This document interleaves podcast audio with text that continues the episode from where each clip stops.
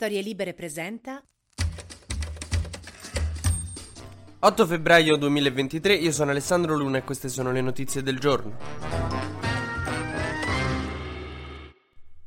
È cominciato Sanremo, quel momento straordinario, meraviglioso in cui tutti gli italiani si ritrovano in gruppi, si mettono intorno a un divano davanti alla tv per parlare male della conduttrice. Quest'anno l'arduo compito è toccato a Chiara Ferragni, di cui si è detto peste e corna, soprattutto che il discorso era noioso. Sì, parlava di emancipazione femminile di violenza sulle donne, era noioso. Se il monologo si fosse chiamato Buffi aneddoti di quando mio nonno faceva il militare, sarebbe stata un'altra cosa, sarebbe stato divertente, invece parlava di una cosa seria ed era serio. Ecco, magari le prossime volte glielo dico io a Chiara Ferragni tra un ricordo di una brutta esperienza con gli uomini e le sue insicurezze da bambina, gli, le dico se ci infila in mezzo una battuta sulle suore. Che poi è lo stesso discorso di Zelensky. Questa mattina Salvini ha deciso di fare una di quelle dichiarazioni di cui non potresti fare a meno e di cui tutti quanti sentivamo il bisogno. Ha detto che l'ultima serata lui non guarderà il messaggio di Zelensky letto da Amadeus. Dice che guarderà un film con i suoi figli, ma fai che, che cazzo ti pare, per carità di Dio. Però ecco, vedi sai qual è la differenza tra chi lo fa e chi invece lo dice? Che chi lo dice deve mandare un messaggio messaggio. E il tuo messaggio è che ti sta sulle palle Zelensky, ma ti tocca sostenerlo perché la Meloni ti costringe. E non è, un, non è che c'è questa immagine fighi, fighissima da combattente. È come quando tua madre ti costringe ad andare a teatro da piccolo e tu sei al telefono per protesta. Non è che sei l'incarnazione di Che Guevara, insomma, sei un capriccioso. Ma andiamo avanti. A Blanco a un certo punto non è funzionato il microfono, per cui ha distrutto lo studio, l'ha sventrato lo studio, tanto che Orsini ha detto di lasciargli Sanremo. Andiamo via e lasciamo Sanremo a Blanco, perché se no si fomenta un'escalation. Questa cosa non è stata apprezzata dal pubblico, hanno tutti fischiato fischiato, boom, io non ho capito bene perché, cioè, per carità, non era bello il messaggio dei fiori sparpagliati per terra. Sembrava una di quelle scene di devastazione, di guerra che, insomma, noi abbiamo deciso che non vogliamo in questo festival. Oh, proprio mentre stavo registrando la puntata è arrivata un'altra imperdibile dichiarazione di Matteo Salvini che dice che spera che l'Egonu, Paolo Egonu, non faccia una tirata sul paese razzista. Ma voi diventate direttore artistico e hai deciso te, fai della scaletta, non lo so, scrivigli dei discorsi. Guardare Sanremo con Salvini è come guidare con tua madre che ti dice continuamente Atten- lì c'era lo stop, eh. Oh, hai visto il semaforo rosso? Mamma, sto a guidare io perché ti hanno fermato ubriaca. Non puoi guidare.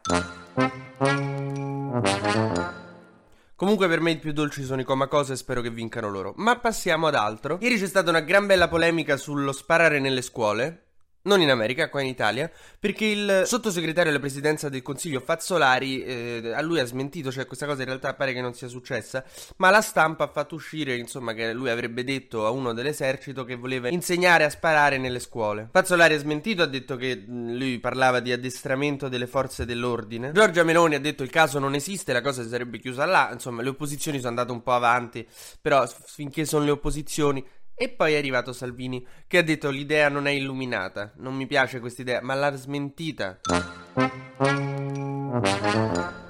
Nel frattempo i rappresentanti di Francia e Germania sono negli Stati Uniti perché Biden, come sapete, ha fatto un grande piano contro l'inflazione di aiuti di Stato e adesso anche l'Europa deve seguirlo, insomma vogliamo seguirlo, solo che hanno lasciato fuori l'Italia. Il ministro dell'economia francese Le Maire ha detto l'Italia la informerò, cioè ci, infor- ci farà sapere cosa poi dobbiamo fare per combattere l'inflazione, grazie. Però insomma sono andati su a copiare, sono andati tipo l'amico tuo che va a Los Angeles per imparare la mentalità, sono andati a fare questa cosa qui.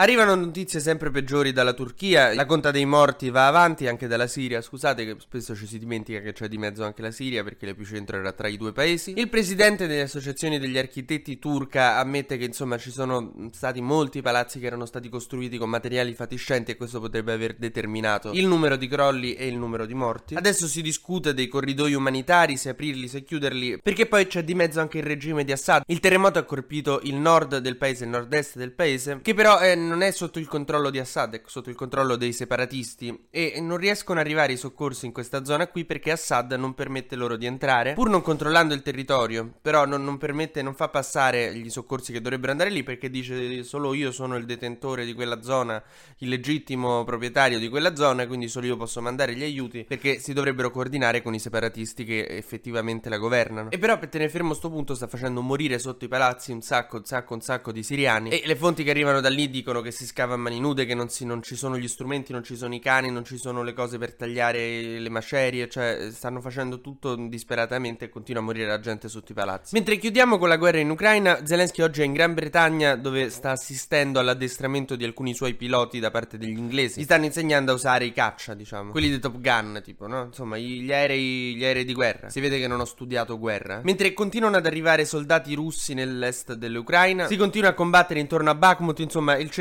è il Donbass e pare che adesso si dovrebbe scatenare una nuova offensiva russa che a breve partirà e per cui l'Ucraina sta cercando di prepararsi. Ieri il ministro della difesa tedesco era in Ucraina per dire guardate che mo arrivano i tank, i carri armati, state tranquilli. Oddio, tranquilli in parolone. Ah, e per concludere sono ultimo al Fantasarremo, chiaramente.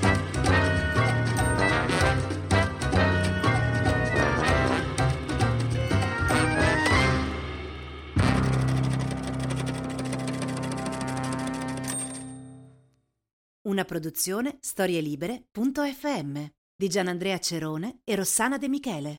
Coordinamento editoriale Guido Guenci.